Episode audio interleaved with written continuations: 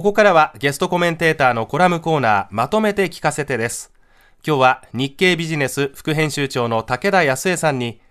退職金税制の見直しで何が変わると題してお話を伺いますがこれも骨太の方針の一つですよね。そうですね。あの岸田政権が最近すごく力を入れているのが労働市場改革というふうに、はい、あの銘打ってあの働き方を変えていこうというようにいろいろ進めているんですけれども、はい、まあなぜ働き方なりここう雇用政策を変えていく必要があるのかっていう問題意識のところから話していくと、はい、やはり日本ってその諸外国と比べて、まあ、30年間その実質賃金がほぼ横ばいであるっていう、まあ、賃金が上がっていないっていう問題だったり、はい、まあ、あのいわゆるデジタル化だとか脱炭素とか新しい技術を求められるようなあの分野において、うん、なかなかこう諸外国に比べてあのリードできない状況にあると、まあ、はい、要は技術がついていっていないみたいな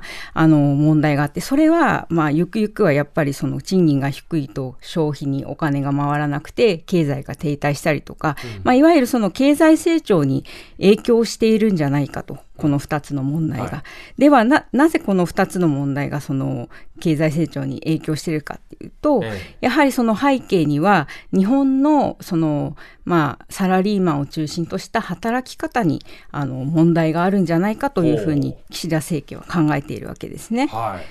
でその日本の働き方って何でしょうって言った時に、やはりその大学新卒で、まあ、入った会社に定年まで勤めると、はい、まあ、ほとんど転職はせずにそこで、はい、まあ、一生、あ一生というか、まあ、退職まで過ごすっていうそのいわゆる終身雇用だったり、はい、まあ、その年を取るほど、うん、まあ、賃金が右肩上がりになっていく、うん、いわゆる年功序列の賃金っていう、言うんですけれども、みたいなその構造があると。でこれは何かというと、うん、やはり一回会社に入ってしまえば、はい、あのまあ将来安泰ということで、うん、学ぶその意欲だったりこう頑張ろうとかスキルアップしようみたいなところのモチベーションのその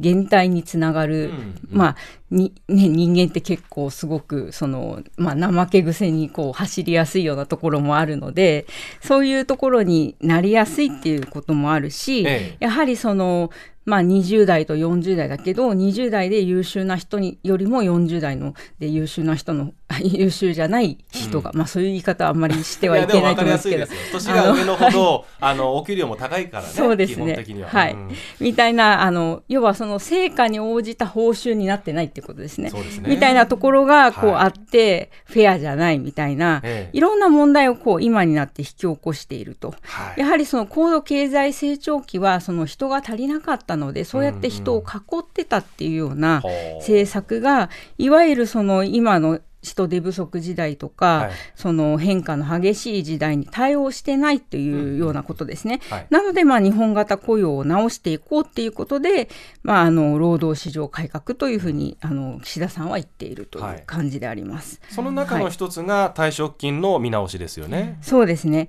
退職金にかかる税金をあのかけ方をこう変えていきましょうというような話なんですけれども、あのまあ、今の退職金って多分その、まあ、30年ちょっと働いて、うん、まあ、もらいますよね、ガボッと。それに対してもかけられる税金が、うんはい、勤続20年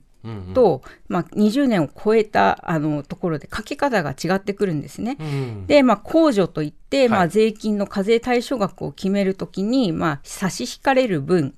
が、まあ、20年以内だと、まあ、年、えーと、20, 20万ぐらいだったのが、うんうんはい、まあ、20年を超えると70万になるというふうに、うんはい、まあ、大きく増えるんですね。はい、でそうなるとやっぱ長く勤めるほど、うん、その有利な税制になっている。ということは、まあ、転職する意欲をやっぱなくしてしまうっていうようなところにあのつながるんですね。でちょうど20代ぐらいになると40代ぐらいになあの、まあ、差し掛かりますから新卒になると、はい、でちょうどマネジメント層で、まあ、任されて裁量が一番こう働く世代で、うん、まあいいお話みたいなのを競合から来たりとかする場合もあると思うんですが、うん、そういう時にやっぱあ20年超えてないからちょっとあなた退職金のこともあるからそのね転職やめたらみたいな家族に言われるみたいなケースがすごく多いんですね。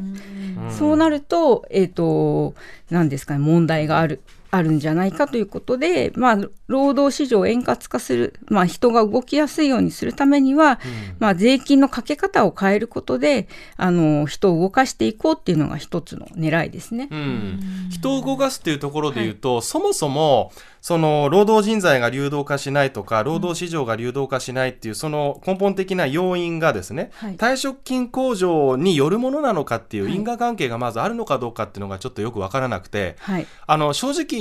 優秀で能力でチャレンジングな人って、うん、退職金のその税制が見直しがあろうとなかろうと多分チャレンジする人なんだと思うんですよ。転職に。そう、うん、だけどあの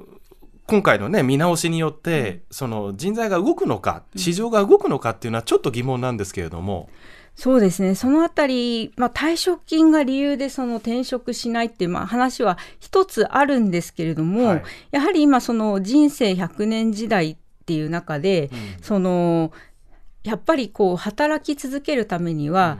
その20代で培ったそのスキルをそのままずっと使い続けるってことはもう陳腐化していってしまうんですね。はい、やっぱこうどんどんアップデートしなきゃいけないっていう人生100年時代でおいては、うん、まあなんかそう考えると、無用なそのやっぱり税制だなっていうのがすごく分かりやすくなってるんじゃないかなと思いますけどね。ね。だから同じ会社に長く勤めれば勤めるほど優遇されやすい今制度になってます。うん、で見直されちゃった後じゃあ何十ぐらいかな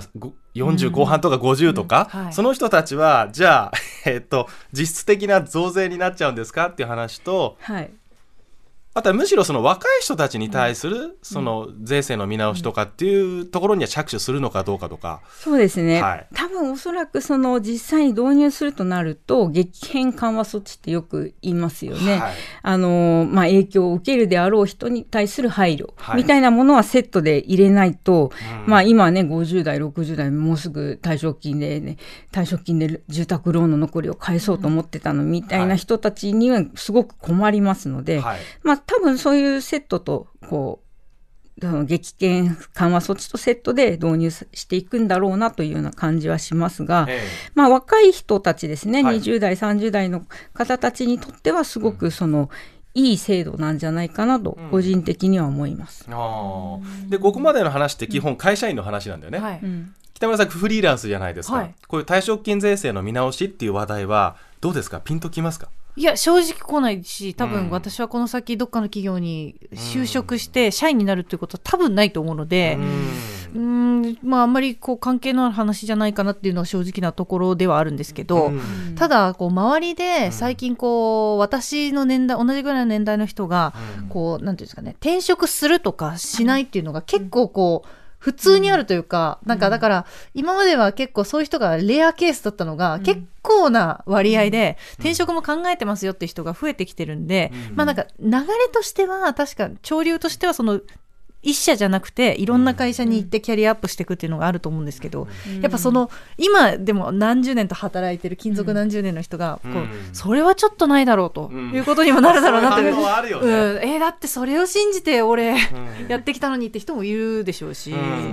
タイミングとかね、そういうの難しいなと思うんですけど。働き方が多様化してるんですね。今までのその税金のあり方とか、まあ保険とかもそうなんですけども、すべて正社員を前提に設計されてるんですね。やっぱ税金の取り方もそのフリーランスの方だとその給与所得というよりはね、あの、いろいろ雑所得とかいろいろ絡んでくると思うので、はい、雑所得ってやっぱ給与所得より税率高いしとか、まあいろいろあるんですね。で、税の中立の観点からしても、多様な働き方に見合った税金の取り方。みたいなものを政府もやっぱ時間をかけて設計し直していかなければいけないんじゃないかなと思います。その設計のし直しでいうと最後1点伺いたいのは、うん、例えば終身雇用に関してどこまで手を加えるのかとか、うん、岸田政権はどこまで、えー、注力していきますかねこの関係については。そうですね、まあ、岸田さんはそこら辺その終身雇用は良くないみたいなこともあの言ってはいないんですね。なぜならやっぱりそのアメリカみたいにその雇用が流動化してしまうと、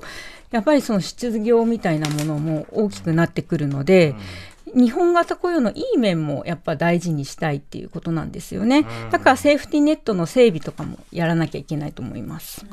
補足の情報ですが、退職一時金の退職所得控除を引く、この控除額は、勤続20年までは年あたり40万円。さっき20万円って言ってたかもしれません。うんうん、勤続20年までは年40万円で、20年を超えた年からは70万円に増えるということです。補足の情報でお伝えしました。え今日は武田さんに退職金税制の見直しで何が変わると題してお話を伺いました。